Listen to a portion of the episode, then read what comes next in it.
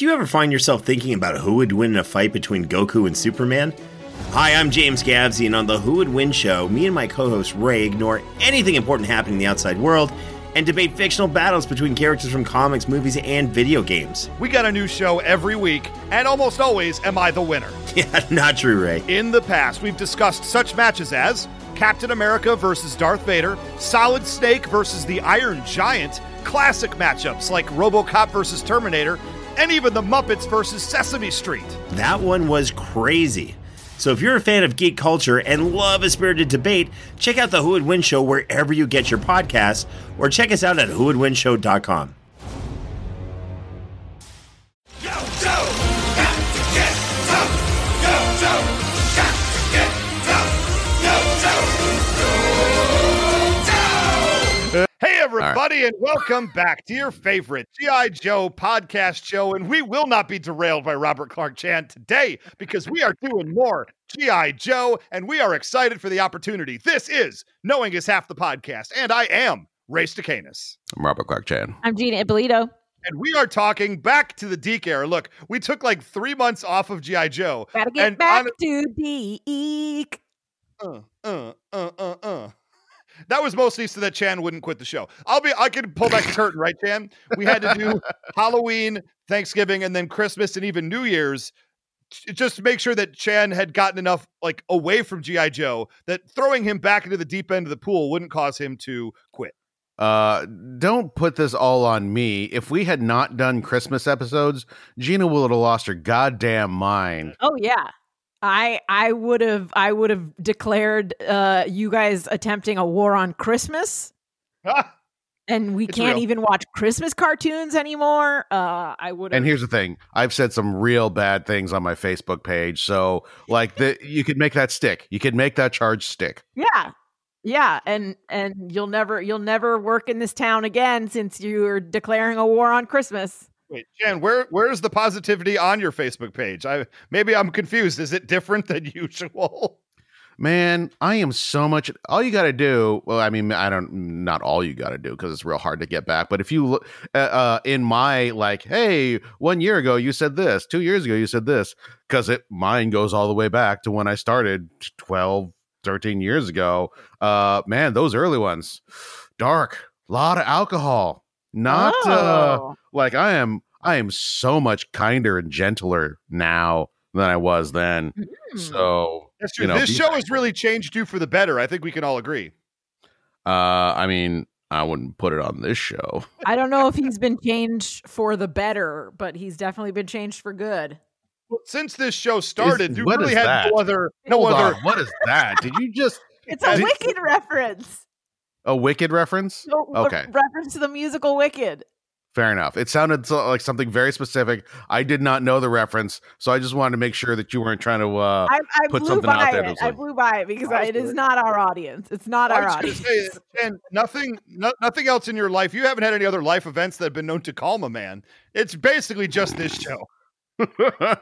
No, honestly, I didn't have a kid until I had already sort of exhausted like my energies, and I was just like, I can't do this anymore. You know what? It's time to relax. I'm going to have a kid now and just shrink. That's fair. That's fair. So guys, today we're going to be talking about an episode called Infested Island. Now, really quick aside about this episode, and I've got some show information that's going to make Chan very excited. So Infested Island showed up in our viewing list here kind of towards the end of season 2. But according to, and I looked at the actual IMDb page of episodes, Infested Island was the first episode to air in season 2, like when it actually first came out. Confusing. I don't really like confusing. That we watch stuff out of order. The only thing that we can do to make it okay in my brain is to start over from the beginning. Okay, start it. Mm-hmm. Just start season 1 Sunbow all over again. Yeah, that's what I mean. I'm about to hit the stop button and accidentally delete everything for all time. Oh no. I'm gonna go find our vault and delete all of it, and then just walk off into the sunset, or like put myself on an ice flow and push myself out. Really, you'd be hurting yourself the most, because that's what I've been doing for the past 5 years. Yeah, that's 5 years of your life's work down the toilet. Think about it, though, Chan. You'd really be doing Gina a favor because then she could keep spreadsheets of everything that we do. Yeah, yeah. Get some sweet, sweet spreadsheets going. Do you want Gina to have that? That's not. Also, I've been thinking a lot about how some of my earlier statements might come back to bite me in the ass if I ever run for president. Do you need a spreadsheet of all the times you said something racist? No, it's not. I feel like it's not right. I'm not the racist on the show. Wait a minute. Hold on. I'm not going to elaborate. It's one of you two. Oh. Well, yeah, but watch really us all getting thrown under the bus slowly. One of us. Yeah. Uh-oh. I'm sure I said some sort of fuck the military thing at some point in the early days. I really disliked that we were watching G.I. Joe. So I've lost the military vote for sure. Also, there are the number of times that you referred to a certain writer as butt dicks. Yeah. No. Not okay, Gina. Not okay. No, I never would have done that if I had known how lovely he is. Yeah. So anyway, so guys, coming up, so we're approaching the end of season 4 of Knowing is Half the Podcast. So Chan is sending out to all of our Patreon people, he's sending out magnets and stickers with the season 4 logo as we prepare for season 5. Now, it turned out there's a lot more cartoon G.I. Joe than even I thought that there was, and I thought I had a pretty good handle on it. So I wanted to take a second and let my co-hosts, as well as you, the audience, know the roadmap of years and years of more G.I. Joe content, because it turns out, and you maybe some of y'all knew this, I didn't, and I thought I knew things. So it turns out that there's another series of G.I. Joe that comes out about 4 years after the Deke era called G.I. Joe Extreme, which was mid-90s and is tangentially related to G.I. Joe. It's just called G.I. Joe, but like none of the characters are the same, and there isn't even Cobra. And Sergeant Savage from Sergeant Savage and his Screaming Eagles is the main character. What are you even doing with a G.I. Joe show with no Cobra? I don't understand the words that are coming out of your mouth. Yeah, it's wild. So we're going to be doing all 26 episodes of G.I. Joe Extreme. Then there's a bunch of DVDs that I purchased because I had to buy them all. So I bought a whole bunch of things. So we have Valor versus Venom, Spy Troops, and Ninja something. There's a Ninja one. Like spin-offs of the Robert Rodriguez like Spy Kids series. It is that, or like an Air Buds kind of thing. Are these all dogs as G.I. Joe? Is that what's happening? I'd watch that for anybody. Oh, Ninja Battles. That's what it's called. Ninja Battles from 2004. So we have a few of these movies and short films. Nope. Then we have G.I. Joe Sigma 6, which is a cartoon show that aired in the mid-aughts. So they took some time off and came back to it. And then we have G.I. Joe Renegades and G.I. Joe Resolute and the live action movies. Guys, 26 episodes of G.I. Joe Sigma 6, 26 episodes of G.I. Joe Renegades, 26 episodes of G.I. Joe Extreme. Look, if we pace this out correctly, we've got 4 more years of content. Four more years. We will literally take you through the Biden administration and still have more G.I. Joe left to go. Chan, I know you're excited. Tell me your feelings. Well, here's the thing. We stumbled upon, or like you told us about this before we started recording, and it hurt real bad. Hearing it again, it doesn't hurt any less. It still hits me with the same. In fact, once you started throwing in that, we're going to be going through the Biden administration, at least a term of it, that my soul crushed a little bit more. And even thinking about possibly a Kamala presidency after that did not redeem it, because then I would have to go in tarnished. I think you mean Trump's second term. You're talking about 2024, right? Trump's second term. Yeah, right. No, look. Muppet Show is coming back. That means we have left the darkest timeline. We are back to a world where there is hope, where there's optimism possible. But I heard Trump is the showrunner for the Muppet Show. What? A showrunner for... They're just airing the old episodes. They're not making a new Muppet show. No, he's making them re-edit them. But it's like, you take me out of like a Home Alone 2, I'm going to put myself into every Muppet movie. This is my Trump. This is my Trump, so listen to it, get used to it. Because for the next 4 years, that's the impression I'm going to be doing. I'm a Trump, and I'm... It kind of sounds like a mix between Sylvester Stallone and like every impression of every like dumb stoner in a improv show. I think that's doing a Trump impression. I think that's just, you know, we can get. Look, I am going to become a famous voice actor if it kills me, and I got to start somewhere. This is where I'm starting. So, you know, just mark it down on the calendars. This is the beginning. This is I'm the next Frank Welker, and I'm gonna. You'll be able to see my progression as we go through. What that means is, like, 30 years from now, some idiots who are doing a podcast are going to ask you to be on it and talk about your voiceover experience. I would say, fast forward to the end of the Biden first administration in 2024. We're just finishing all the G.I. Joe content that we could have, and Robert Clark Chan is a famous voice actor known for playing a cartoon bear with that voice, and it's the only character he's ever done. I'm a bear, and I'm stealing your lunches. I'm editing myself into the Muppets. I'm a bear. That slipped into Cosby. I don't know where that came from. Like, but I also like that his catchphrase is, I'm a bear. He just throws it in there repeatedly. Look, I'm a voice impresario, not a writer. Fair. Despite the fact that I've written many things. You are more so a writer than a voice actor. How dare you? How dare you? By then it's a whole new world. Yeah. You won't even. I'm going to erase everything I've ever done. I'm going to erase all my IMDb credits and just start from scratch. Hey, I'm going to be Robert Chan, 18 now. I think people tuned in to hear some sweet Deke era G.I. Joe recapping, and so far we've been avoiding that at all costs. Hey, weird. So. Well, let's start the episode then, Gina. It's weird you'd be the one to keep us on track today. Yeah, I've got a lot of hatred towards this episode that I need to get out. Otherwise, it'll just sit in me like a big poop. You don't want to sit with a big poop. That's fair. So this episode is Infested Island, and this is where we get back to Cesspool. Now, this is the weird part, because Cesspool was in an earlier episode that we did, a two-parter, where he, you know, you get the origin story of Cesspool. He has the toxo sludge, and then he gets murdered at the end of the episode, which is crazy. But then here he is back again. But I mean, like, okay, stabbed in the heart, or do you mean like thrown into a vat of sludge? Because, like, sludge, as we all know. Yeah. Just gives you superpowers. Yeah, I don't remember this death of which you speak. If I remember correctly, he was trying to unleash this toxin, and he ended up getting like an overdose of toxin. Yeah, and he died. No, he didn't die. He just got like mutated into this thing that he is now. This like, that was the first vat. I believe there was another. There's more than one vat? There were a lot of vats in that. This is a vat-heavy series, I think. There's have to be the 90s in general, like Batman. I guess that was 89, but come on, that's the 90s, right? We can all agree that 89 is the 90s. We can also agree that 91 is the 80s. I mean, just for the sake of argument, you know. I mean, obviously, if it goes one way, it goes the other way. That's just math. We all know that, right? Why are you even bringing it up? What was I saying? I don't know. We're all being thrown into vats, I think. Yeah, that holds up. Yeah.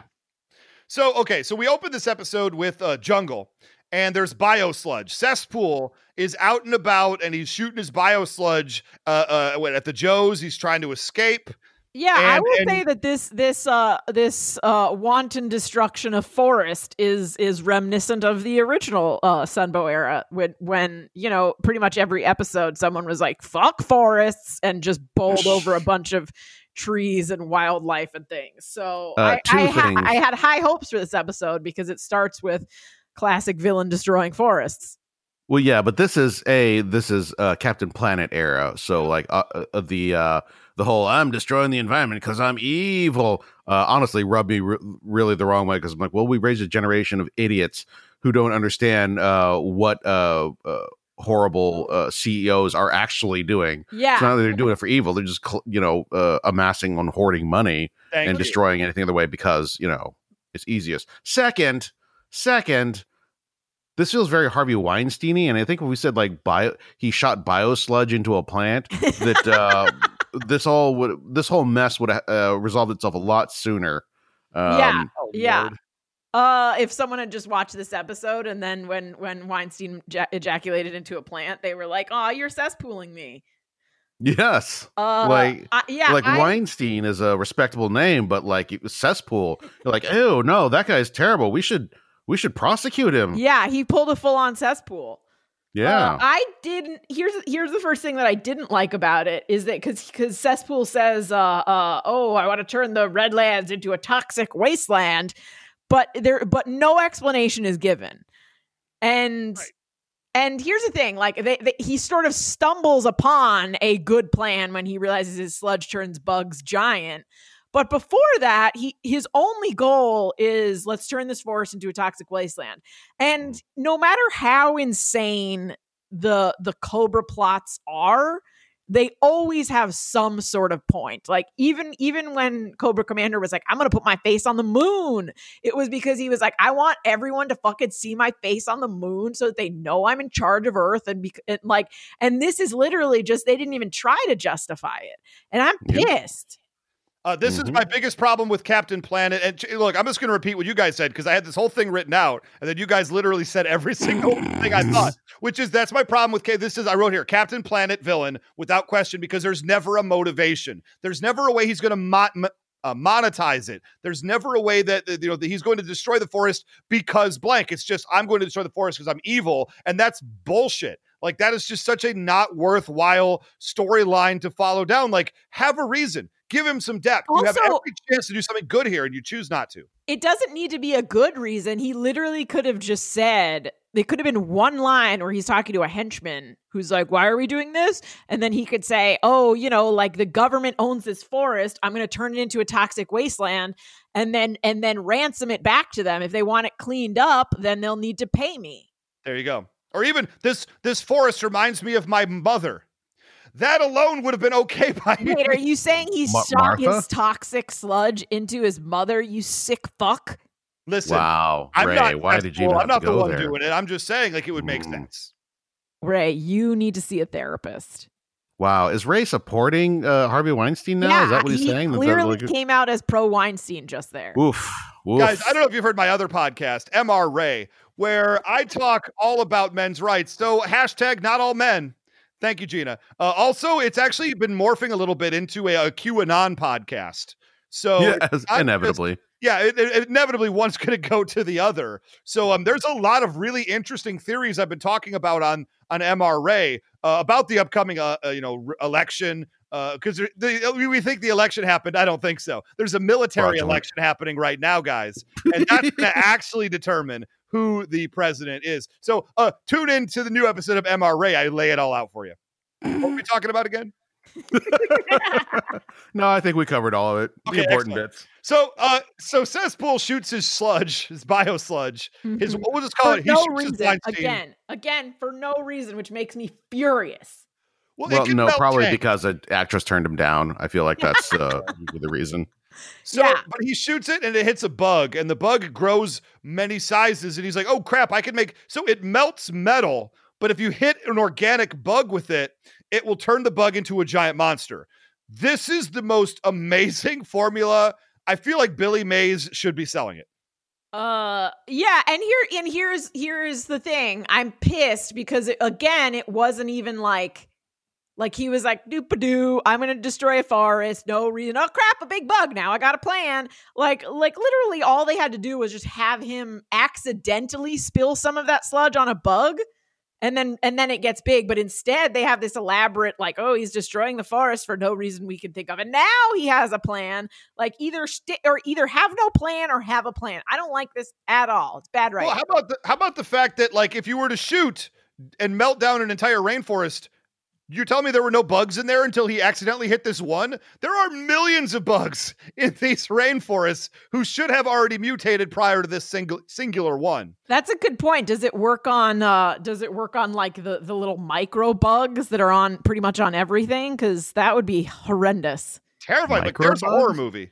Yeah, there's bugs on everything, Chan. You just can't see them. You mean like germs? Yeah, and 5G mutated bugs. Okay, let's talk about 5G mutated bugs, because I have a whole... Oh, sorry. I forgot what show I was on. I'm sorry. I was just trying to tee Ray up. There we go. We're good. We can move on now. I was just waiting for the pause.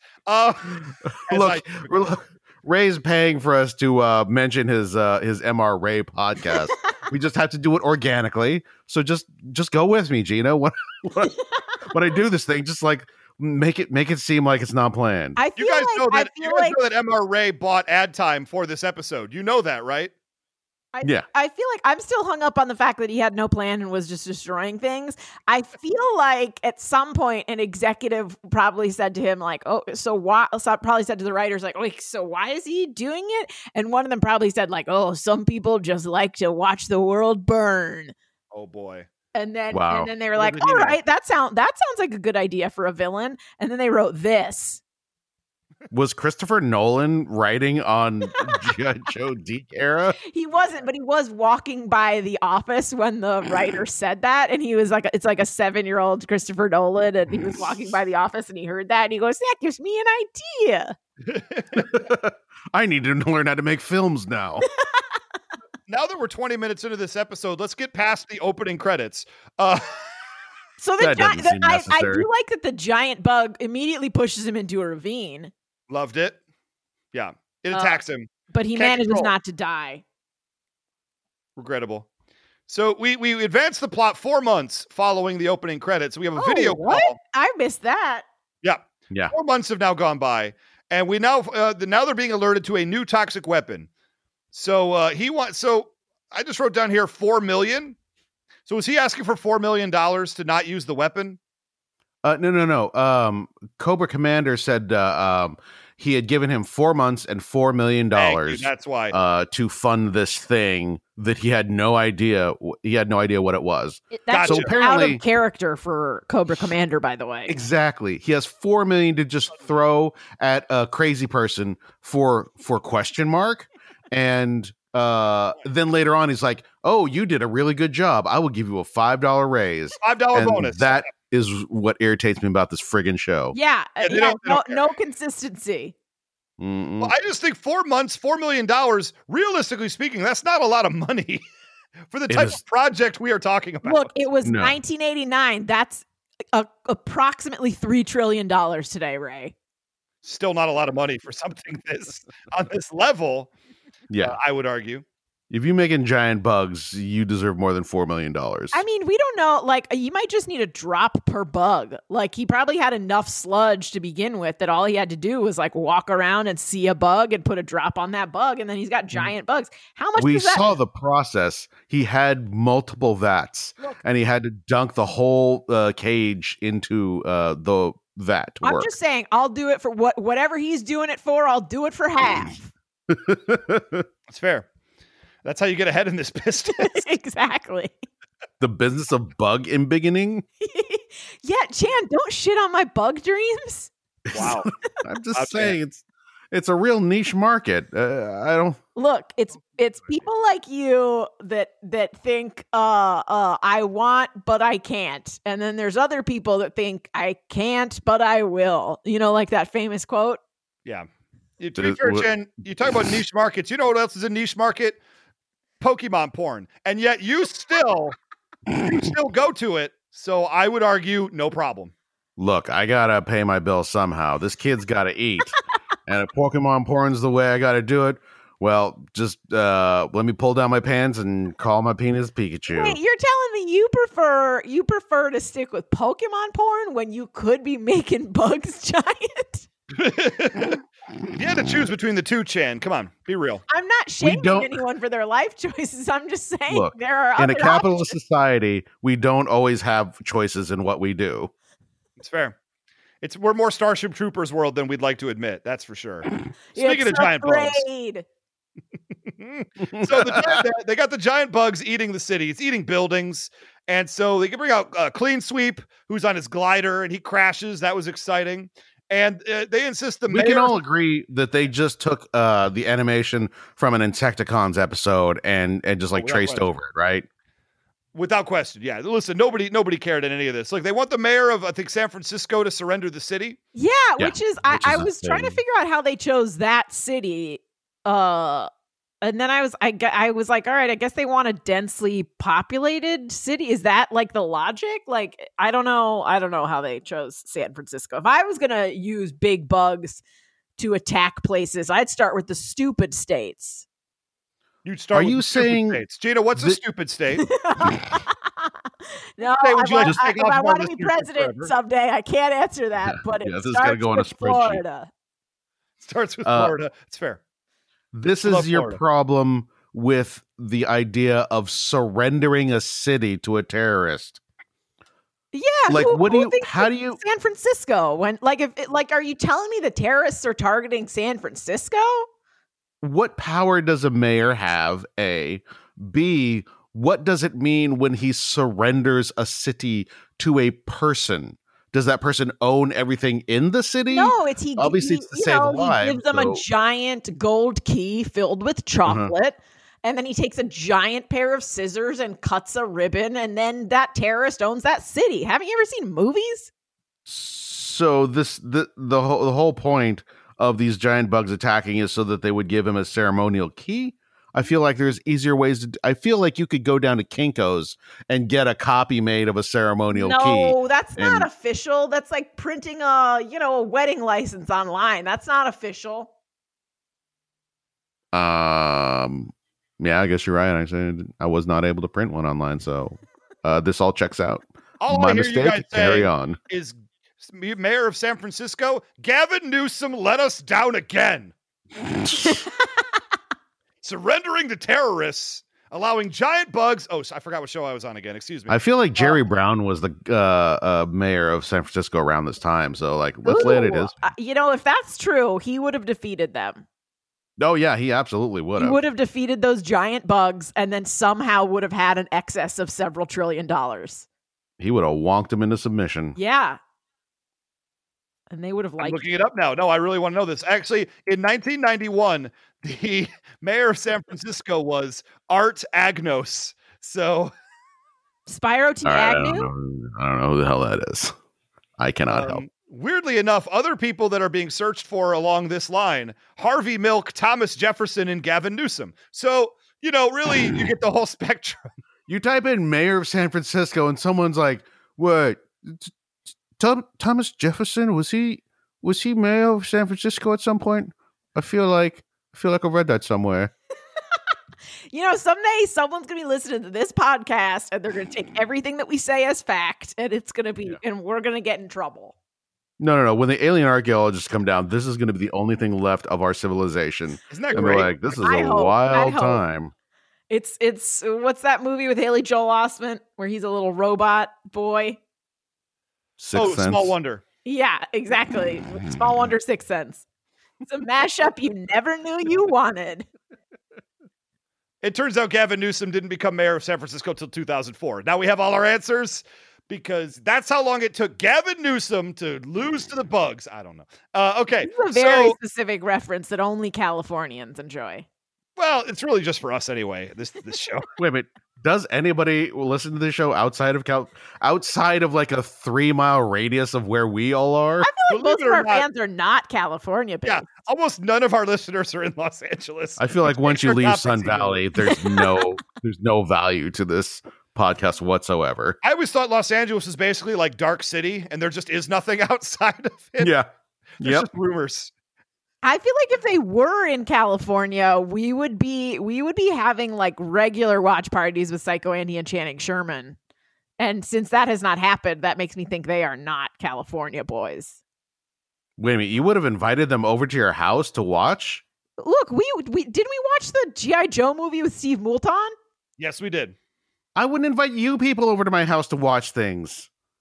He's also correct. Yes, that is a factual statement. We did watch it at your house. We watched a G.I. Joe movie with Steve Moulton at your house. Still yet more factual statements. This was...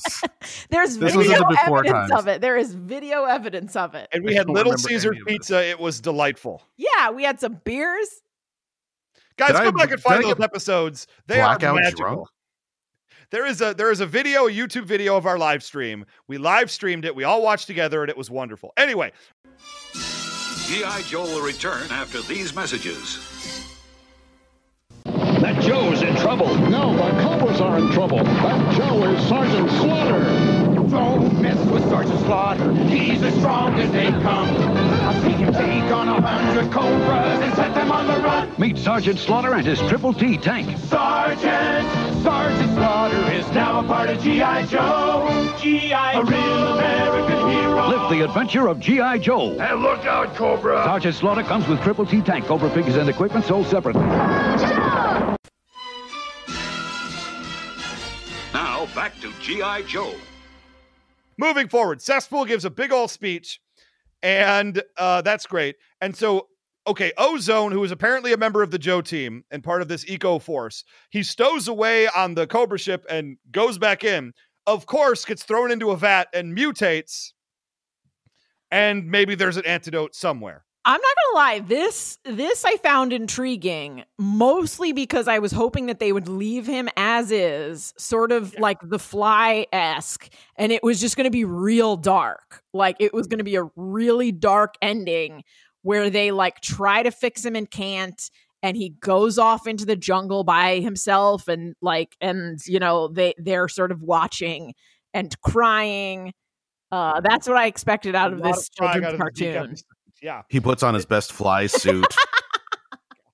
No, because we skipped over a couple of things. One of which was the lady who looks outside, sees the building being eaten by these insecticons. She turns around to like get a cup of coffee or something like that. The Joes like wrap up the bugs with like a grappling hook and then yanks them off, and she turns around and they're gone and goes like, huh, and goes back and sits down and goes right back to work. Yeah. See, here's the thing. So today I chatted Ray and Chan and said we should start doing F, Marry, Kill again. And Chan brought up a good point that like none of us can tell any of these guys apart, who I didn't even realize were Joes. I thought this was like a whole new thing. I thought this was like a spinoff that they were trying to do of like Eco Joes or something like that. I don't know who the hell these guys are. It was a whole toy line. I don't like it. They were just trying to sell. I don't like it. It's the worst. Yeah, and then different Flint is their leader, but not voiced by Bill Ratner. Yeah, I don't like it. I've recently come to terms with the fact that I really don't like change. I'm trying to change it about myself, but it's an inherent. You know, you can't. It's a paradox. Yeah, exactly. But I hate change, and this is slowly killing me. But I brought up like, let's go back to doing Fuck, Marry, Kill, the familiar days, if you will, since I hate change. And Chan said, we can't tell any of these guys apart. Who cares? And I said, no, you would do something like one of the giant bugs, the lady who is like getting coffee, and Cesspool or something like that. Because this lady also made an impression on me. Also, by the way, the only woman in this episode. She has no lines and she's an idiot. But at some point... Yeah, and somebody was asking us, like, why did we stop doing the Bechdel test? Yeah. There's your answer. You can't have a Bechdel test. The answer is there are no women in the episode. There are no women in D-Carrot. The misogyny runs so deep in these things. But at some point, Cesspool says to these sort of Joes, these Joes I don't know. It's sort of Joes is the correct term. Go ahead and use sort that. Joes, yeah, that's fair. These Trader Joe's Jojos that aren't really Oreos. No. I love Trader Joe's Jojos. Yeah. Especially the thin Joes. Yeah. So don't you dare put them in the same sentence. They're not Oreos, though. They're different. No. But at some point, Cesspool says to them, "Hey, like, come here. I'm gonna show you an example of my newest terrible thing." And so then the Joes go, and a bunch of like city-eating bugs show up. And one of the Joes says, only one guy would mess with nature like that, Cesspool. As if Cesspool didn't one scene earlier say, hey, you guys, come on over. I'm going to show you this horrible thing that I have.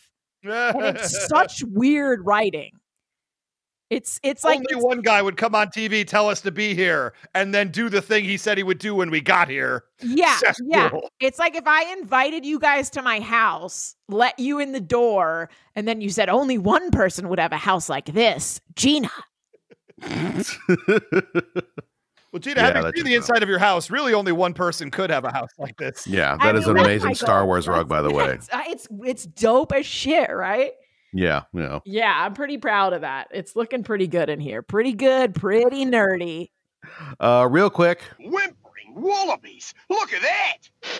I don't know who this fucking Australian dude is, but to make him say whimpering wallabies, that is, I mean, I don't, I didn't want to say that it's racist because it wasn't racist, but whatever that version of it is, for Australian guys, that's what happened to. Yeah, I don't understand how you think you're going to put an Australian person on the show and not have them say whimper and wallaby. This event reminds me of really bad improv, which might be why Ray enjoys it and would probably do it in an improv scene. But Absolutely. It's like a 101 improv class where, you know, like people are doing a scene and one guy comes in, one guy who thinks he can do a great Australian accent and wants to label himself as Australian right away. And he just walks into a scene and goes, "Whimper and wallabies, what y'all doing in here?" Can I tell you a story from improv? Because you just reminded me of one of the saddest moments of my life. Well, now you've done it, Gina. In one of my improv classes, I had this idea for this character. And do I even remember the character anymore? No. But I remember that I had this idea of this character. Like, oh, I'm going to do this character all the time. I put a lot of thought into it. I'm going to bust it out in scenes with my group, and it's going to be fun. And so I'm waiting, and I know this is like the practice session. I'm going to bust it out, right? And so things are sort of just going. And then the scene starts about halfway through the class, and I'm just like, fuck it. This is it. I'm busting out the character. So I literally do one line as this voice, as the character, which I don't remember the voice anymore. I just remember I did it. And I did one line setting the scene as this character is something crazy. And then I didn't even get any further because the teacher's like, okay, this is all just going sideways. This is no good. Guys, okay, we need to have a talk about what we're doing today because this is all just so bad. I can smell it on you. I never tried the character again because it got shut down so quickly. And it wasn't like it was dirty or anything. It just apparently was so bad. It was worth stopping rehearsal to have a chat.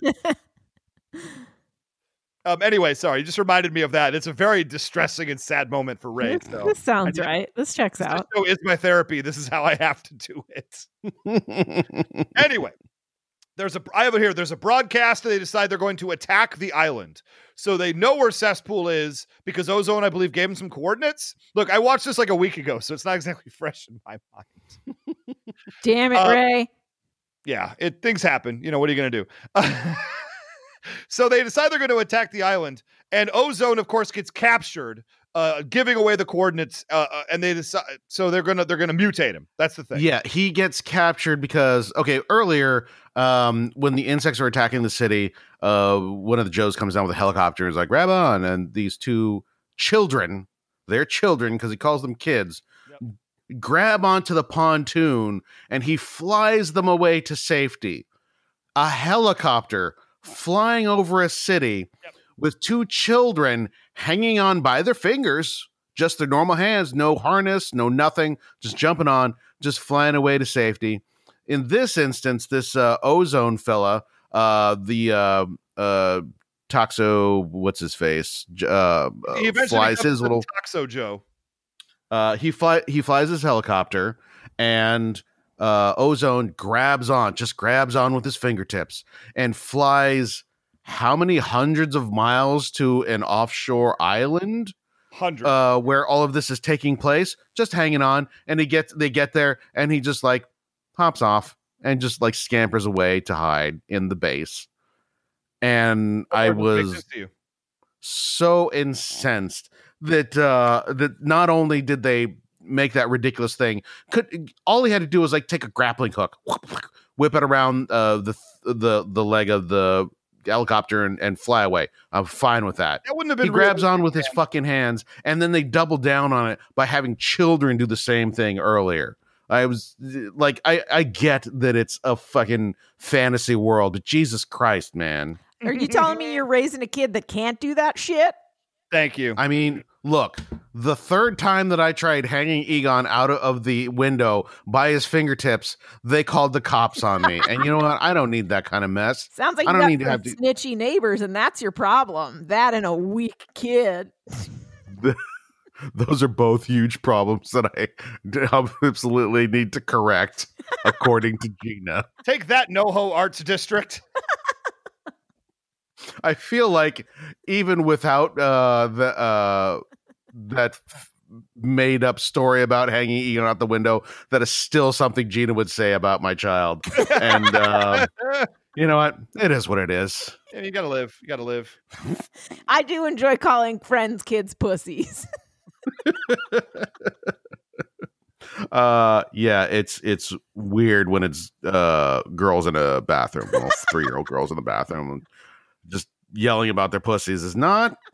I mean, I'm just going to go and say it. You're not going to be president with that kind of attitude. I'm preparing them for the real world. So let's talk about Toxo Joes, because Ozone gets submerged by the thing and he gets turned into a giant bug fly monster. Yeah. And they're going to use him. Yeah, they're going to use him to attack G.I. Joe as being like, look, and to be fair, this is scary shit. Like, if you're a member of G.I. Joe and Cobra captures one of your own and he turns him into this mutant flying bug monster and they say, I'm going to do this shit to all of you in time and then you're going to attack your friends, I would not want to be in G.I. Joe anymore. I'll go ahead and say it. That would turn me away. That's all it would take? God, you're a pussy too. I mean, I was already out when Roadblock started rhyming, so, you know, fair. I'm not going to judge Ray for wanting to bail. Really? You were out? That was in Sunbow era. You know what? It's just too much. It's too much. I have had to deal with too many theater kids who just had to do their thing constantly. I feel like I would be out once I watched my loved ones turn into bubblegum and potato chips in front of my very eyes, and I awoke to find out that I really didn't have any loved ones and I was alone. That's okay. Probably so, when I would tap out. End of season 1 is what you're saying. I thought you were talking about the Synthoid conspiracy, like 2 episodes into the series. Like, nope, I'm gone. No, I'm talking about Welcome to Springfield. Right. Whoa, wait a minute. Did Gina just correctly name an episode of G.I. Joe? Look, it's like Sunbow G.I. Joe is like the college boyfriend that you have when you look back on as an adult, you're like, oh, he was actually like a nice guy compared to like the shitbags that live in L.A. Like that one guy was perfectly fine living in Pennsylvania with his wife and 2 daughters, and you know, probably not molesting anyone or doing anything weird. Yeah, he was a pretty okay guy. You want to just go ahead and give his home address and name here so we can send him postcards, or what are we doing here? I mean, don't get me wrong, I don't want to go back and rewatch it, just like I don't want to go back and sleep with my college boyfriend ever again. But Gina, he's divorced now. He's free and clear. He just got a job in LA. I still don't want it. I've had it. I don't want it anymore. But yeah, you know, you look back on it and you're like, oh, okay, it got worse after that. It got worse. So, okay. So can we talk about the most grotesque thing about this Toxo Joe fella? Yes, Ozone please. Now mutated, is that he's got, you know, I don't know, bug eyes, antenna, mandibles or whatever. And he still has his beard. Okay. I thought you were going to say he still has a sweet butt. What? Why? Oh, no, because you sent that picture of... Yes. He's hanging off of a thing, and they clearly gave him, like, a sweet bug butt.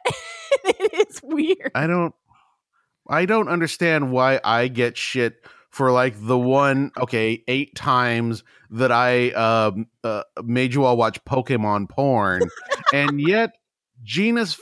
The number of times Gina has texted us in the middle of the day, apropos of nothing, with a picture of an animated butt. It's just like my day is shot after that. It just does. Jen, there's nothing more that can be accomplished. Pictures of butts. Yeah. And here's the thing. This is like, you're saying this now. You're going to be going around like complaining about like, oh God, my friend is always sending me cartoon butts, sweet cartoon butts. And then next week, I'm going to get hit by a truck in a freak weird accident. I'm going to be totally dismembered. So you definitely know I'm not coming back. It's going to all happen on camera. So my death will happen on camera. And then you'll be walking around one day, and you'll see like a chalk drawing of a cartoon stick figure with a sweet bud on the ground, and a single tear will roll down your eye as you realize you haven't been sent a sweet bud in a week. Butts in the wind. All we are is butts in the wind. As the chalk drawing somehow blows away.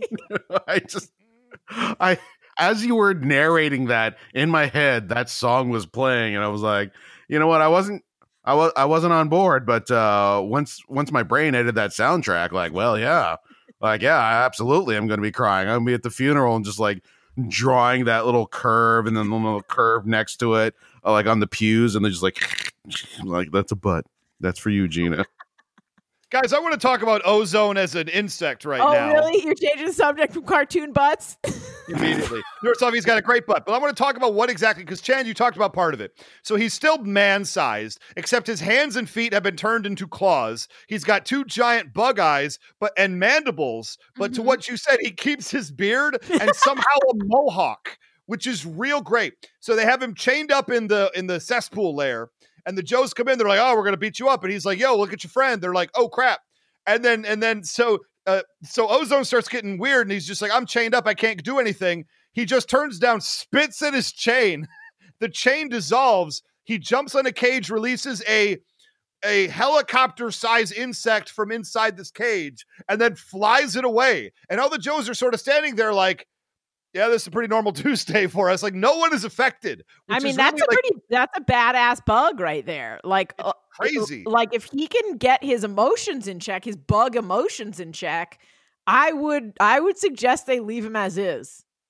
Just because he can do some damage on this bug. Plus, he's terrifying. Yeah, and he's probably one of the coolest looking characters in all of the Tekara G.I. Joe. He's way cooler looking than Cesspool. Let me start there. Because of the butt, right? Yes, because of his butt. I can't remember any of the Joes. This is the only memorable thing any of them has done. Yes. So there is something to be said for that. That if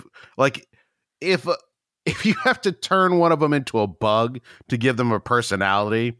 That's a problem at, probably the script level, maybe further back, though.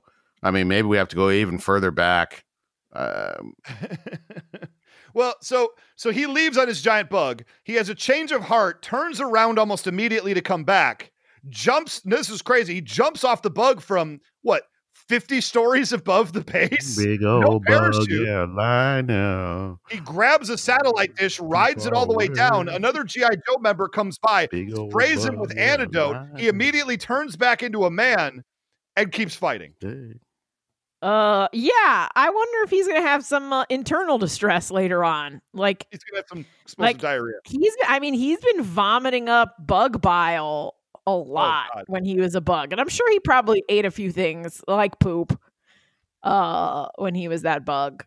So that's a bug thing to do. Yeah, I feel like a couple hours after he turns back to normal, he's gonna be like, oh no. Ooh, hold on. Ozone, don't you recognize us?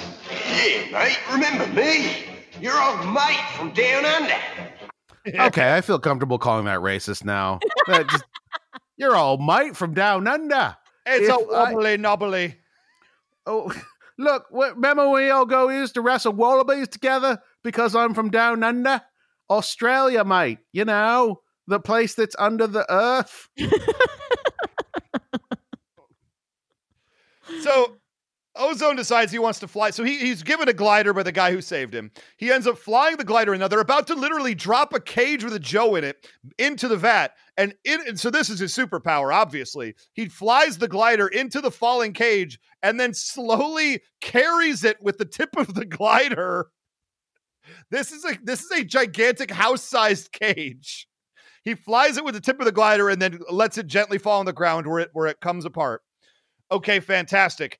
And then, so then they just overpower Cobra Commander. Because he's here now. The $5 bonus thing happened. Wait, hold on. I forgot. When he delivers the antidote, when this scientifically produced gas gets sprayed and turns Fucko into a human again. Did you hear that sound? It was a magic sound. Play it again. It has got to work. Oh, wow. Fairy dust. Yeah, that was a magic sound, and I hate it. That made me so mad. Oh, that's hilarious. Yeah, hilarious. They can't have an episode where it claims science, like, oh, this sludge turns you, like, changes you at your cellular core into a giant bug man, and then have a magical sign. Pick a fucking lane. Yeah, that's all I ask. Here's the deal. I mean, I'm on board for magic. More magic in G.I. Joe, I'm saying. So then we yes. No. If you want to go full ghost and just have, Scooby-Doo shit happening all the time, I'm fine with that. But don't pretend like we're going to be any sort of like military, scientifically based organization. The science of magic. Just do like King Arthur or some shit. Interesting. Okay, so Cobra Commander and Cesspool try to run away to an opening in the base, and a whole bunch of bugs fill the air. Fantastic, but they've all been sprayed with the antidote. So we get the really shitty thing that they do too often in this series, where the bad guy or whoever puts their hands over their eyes and says, I don't want to see the thing in front of me. And then, of course, it's not really a danger, but they keep their hands over their eyes for far too long. Yeah, and it's weird. Joke burns itself out real quick. Yeah, it's pretty weird. I thought the same thing. Like, I was like, oh, okay, it's a good bit for a half a second. Yeah. And then it can't sustain. Yeah. But you said you get Cobra Commander and Cesspool for like a full 40 seconds, not wanting to look at the bugs, which are now normal sized, and no one is telling them, and they're not even trying, and nobody's even punching them in the head. Like, something's got to happen. Also, this was another one of those moments where they've got their eyes closed. There's three Joes right in front of them. Just handcuff them there. Yeah. Take them into custody. In all caps, my notes, why aren't they arresting him? They're like, hey, we turned your bugs little, and we're taking the disc with your formula, and we're dismantling your lab. And then they just stand there and wait for the fucking Cobra guys to come and take them away. Yeah. I was so pissed about that. And then they don't they sort of act surprised? Like when a helicopter takes them away in front of their very eyes. Like, first of all, that's not gonna happen quick. You see that helicopter, you hear that helicopter coming. That's coming for a few minutes, and then they're just watching. They also closed their eyes and just waited. And then they're like, "Oh, they're gone." Oh, we should definitely do something about that, huh? You think maybe we could like, I don't know, walk over there and like hold their arm or something like that. Like, it's even worse than that, because there's a bunch of bugs out there. And, we've established earlier, we didn't really talk about it, there's like a sound which makes them move, And so the helicopter shows up to take away the bugs. Cesspool and Cobra Commander are at the edge of the cave. We cut back to the Joes. We cut back to the edge of the cave. Cesspool and Cobra Commander are just not there. Yeah. The helicopter has not moved from its position, and the helicopter just takes the bugs away. So they don't really explain what specifically happened here. Deke did not want to animate anymore. That is much clear. No. And that's our episode. Infested Island, everybody. Guys, what did we think of Infested Island? Oh, it's trash. Oh, I loved it. Oh, it's fantastic. 4 stars. It infested my 4 brain. Stars. Out of 1,000. It was... Well, I still want to know what why Cesspool wanted to turn that forest into a toxic wasteland. Because he's evil, Gina. That's what evil people do. I would have forgiven this episode if they had not changed Ozone back. If he was just a freakish bug man wandering around the jungle. It would have been even better, too, if one of his mates, maybe the Australian guy, was like, oh, we got to put a bullet in him. He's an abomination. He's only got one mate, Gina. And then as Ozone is like sad bug walking away, you just see crosshairs trained on him, but they can't do it.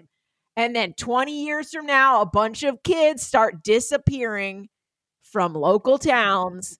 Oh boy. And the legend is told about a half man, half bug And like these old grizzled, now old and grizzled G.I. Joe guys are like, we should have killed him when we had the chance, but I couldn't do it. I won't make that mistake again. That sounds like a really good He's movie my mate. We should write. He's my mate. That thing just wrote itself. Holy shit. What a cool movie. Excuse me. It didn't write itself. I, a professional writer, wrote it. Guys, the thing just came together from nothing without even any effort or skill necessary. Guys, you saw it, right? You realize in the time it took to record this episode, you could have written another pilot, Gina. But no, you're here. That's really good. Okay, so we loved it. So a little bit of this reminds me of the Iceberg Goes South episode of season 2 of Sunbow when Iceberg it turns into like a giant whale. God. Do you guys remember that episode where they kind of spiked the DNA together? Like it kind of had feelings of that, except there was a certain body horror thing that I felt watching the Iceberg Go South episode. I never felt body horror here, mainly because they didn't really do a transformation. They just sort of blinked and he was a bug man. Like there was nothing realistic about it, you know? Yeah. I feel like at some point they probably were like, hey, can someone watch the original G.I. Joe and give us some ideas? And someone was like, one of them turned into an animal. Oh, like a bug? I don't remember what it was. Wind it up. Dude, this thing just wrote itself. We don't need a professional writer in the room. I believe that's how it I feel like they had an assistant watch all the original G.I. Joes and they were like, all right, can you tell us what happened? And they were like, they destroy a lot of forests. Okay, why are they destroying the forest? Various reasons I don't remember. Okay, we just won't give a reason. Yeah, and then like the guy turns into a thing and then Cobra's gone. I love it. Yeah. I love it. Chan, I believe there's something else we need to do before we get out of here today. I haven't even keeping track. I think this might be the last one of the rounds. Well, then let's play it. I mean, do it live. It's the theme song throwdown. We are here with patron Brian Rapp, who is gonna handle one of the big ones. One of the big pairings in the second round. Are you prepared? Are you prepared to be a fair and impartial judge? It's a lot of pressure. Nobody's tried to buy me off. I'm not saying it can't be done, but at this point, I'm still fair and unbiased. Excellent. So yeah, if you can hear this right now, which you can't, then you can send bribes to Brian Rapp, or like I guess you. Okay, no, you do. When you hear this, you send Brian Rapp money, and then he will choose your song for you. If you are a time traveler, if you are a tachyon and you work in reverse order, or if you're Merlin in the Once and Future King did that? I think so. All right, just yeah. I think so. So it is so. We're doing Cowboy Bebop versus Starblazers. Have you heard either of these songs, or like do you know them? I may have heard them, but neither is a cartoon I watched, so I don't have any strong personal attachment to them. All right. Well, let's do this then. Here, once again, is the opening theme to Cowboy Bebop by Tank! ! I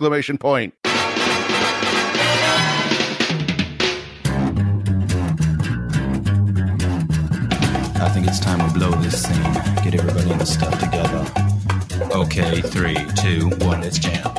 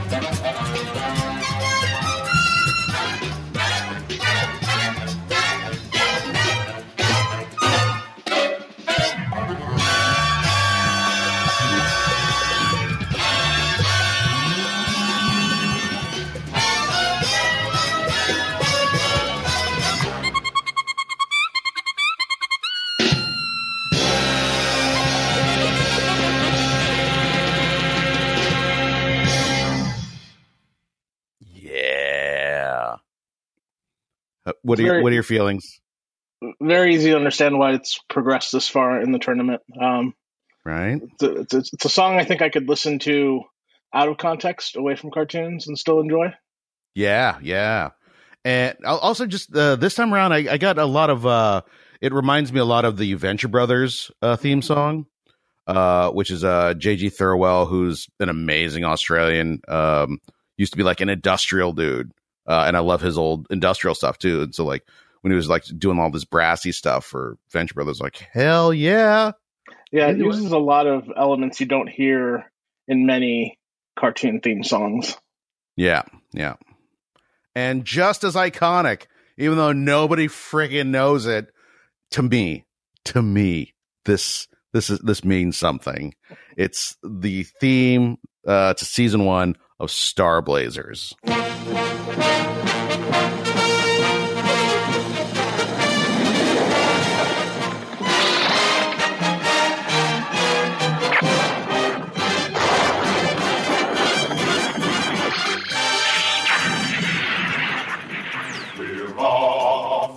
Space, we're leaving Mother Earth to save the human race. Our Star Blazers, searching for a distant star, heading off to Iskandar, leaving all we love behind. Who knows what dangers we'll find? We must be strong and brave. Our home we got to save.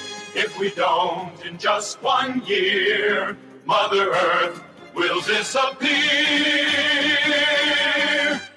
Fighting with the Gamelons, we won't stop until we've won. Then we'll return, and when we arrive, the Earth will survive with our Star Blazers.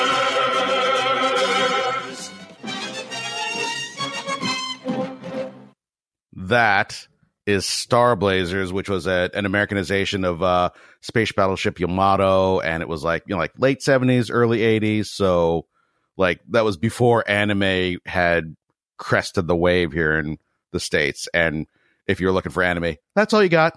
That's it. Yeah. Just Star Blazers. So what I like about it is the song has stakes.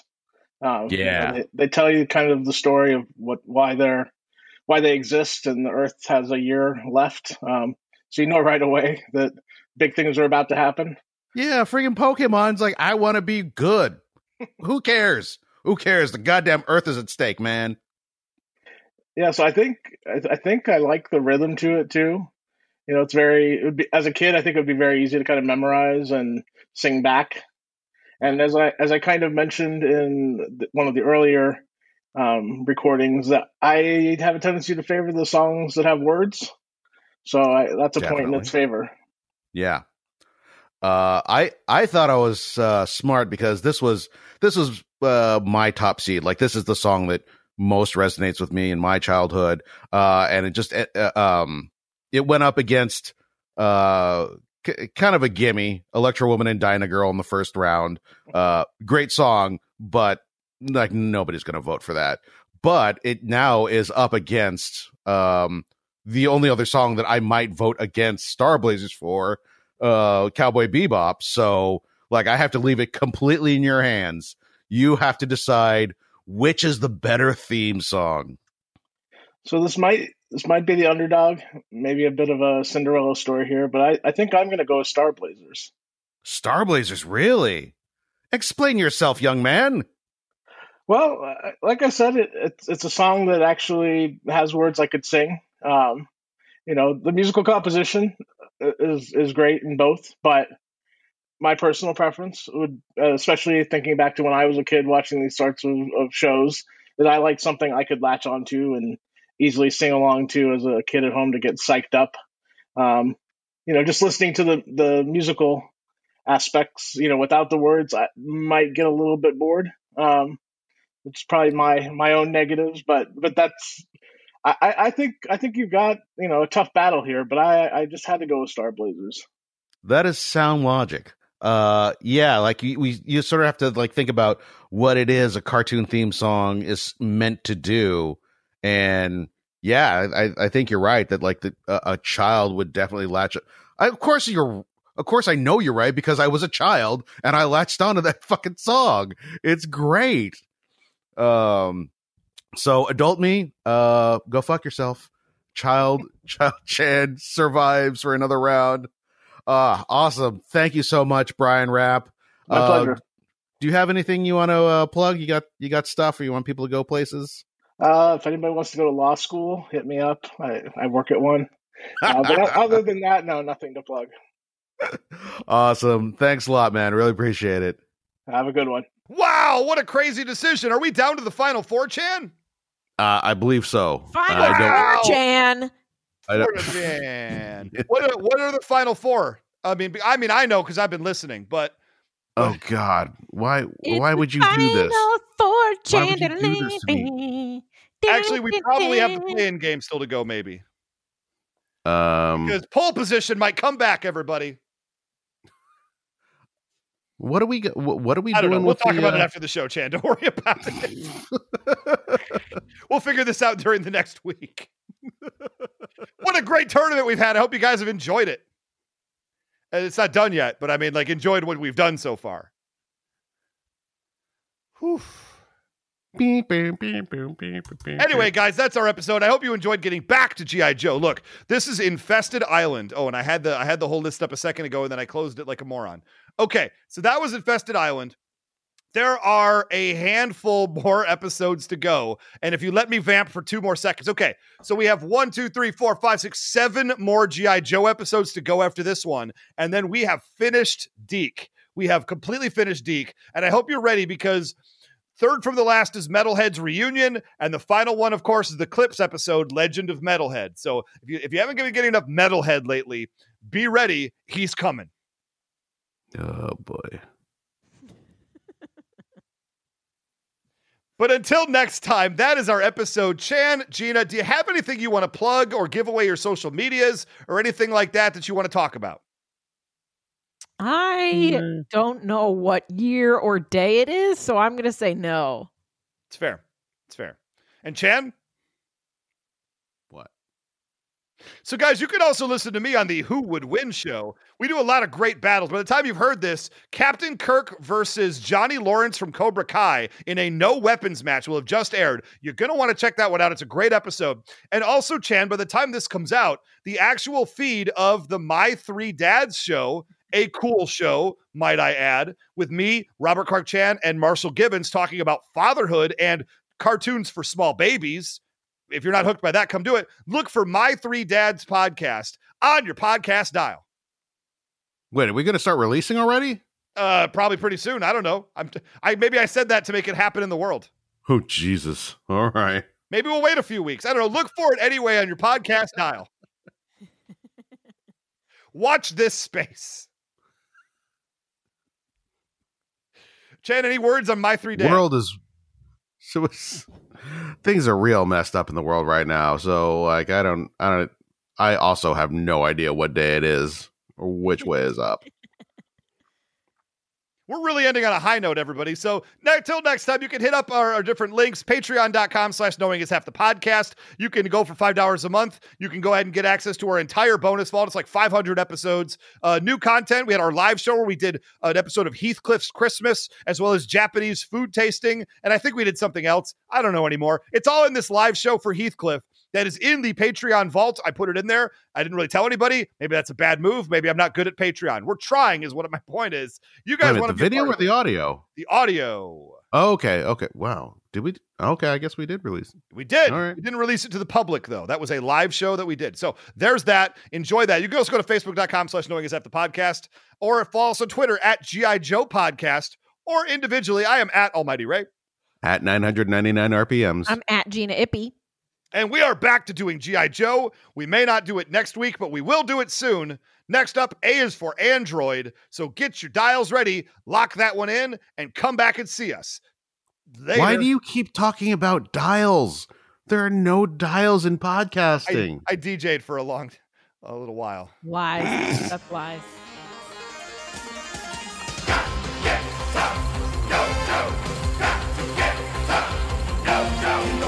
Stand tall when it comes down to the wire. Yo. no. You got to play rough when you cross that line of fire. You got to have guts to stand for your rights. You got to keep a grip and let the hold on tight. You got to do the fighting with all of your might. You got to keep the target straight ahead on your side. Stop, get up, go, go. Stop, get up, go, go.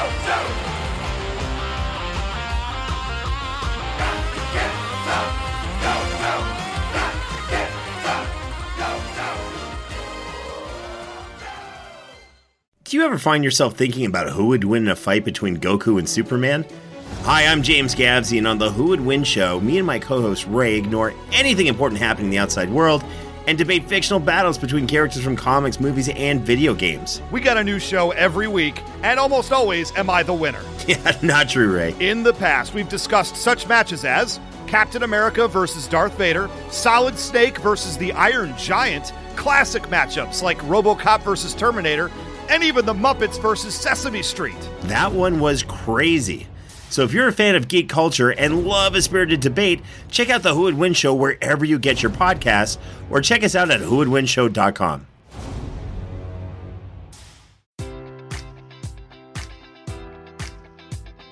Enjoy all your favorite sports like never before at BetMGM. Sign up using code Buckeye and receive up to $1,500 back in bonus bets if you don't win your first bet. When you register with BetMGM, you'll get instant access to a variety of parlay selection features, live betting options, and the best daily promotions in the business. And with BetMGM at your fingertips, every play and every game matters more than ever. Place your money line, prop, or parlay bets with the king of sportsbooks today. Sign up using code Buckeye and receive up to $1,500 back in bonus bets if you don't win your first bet.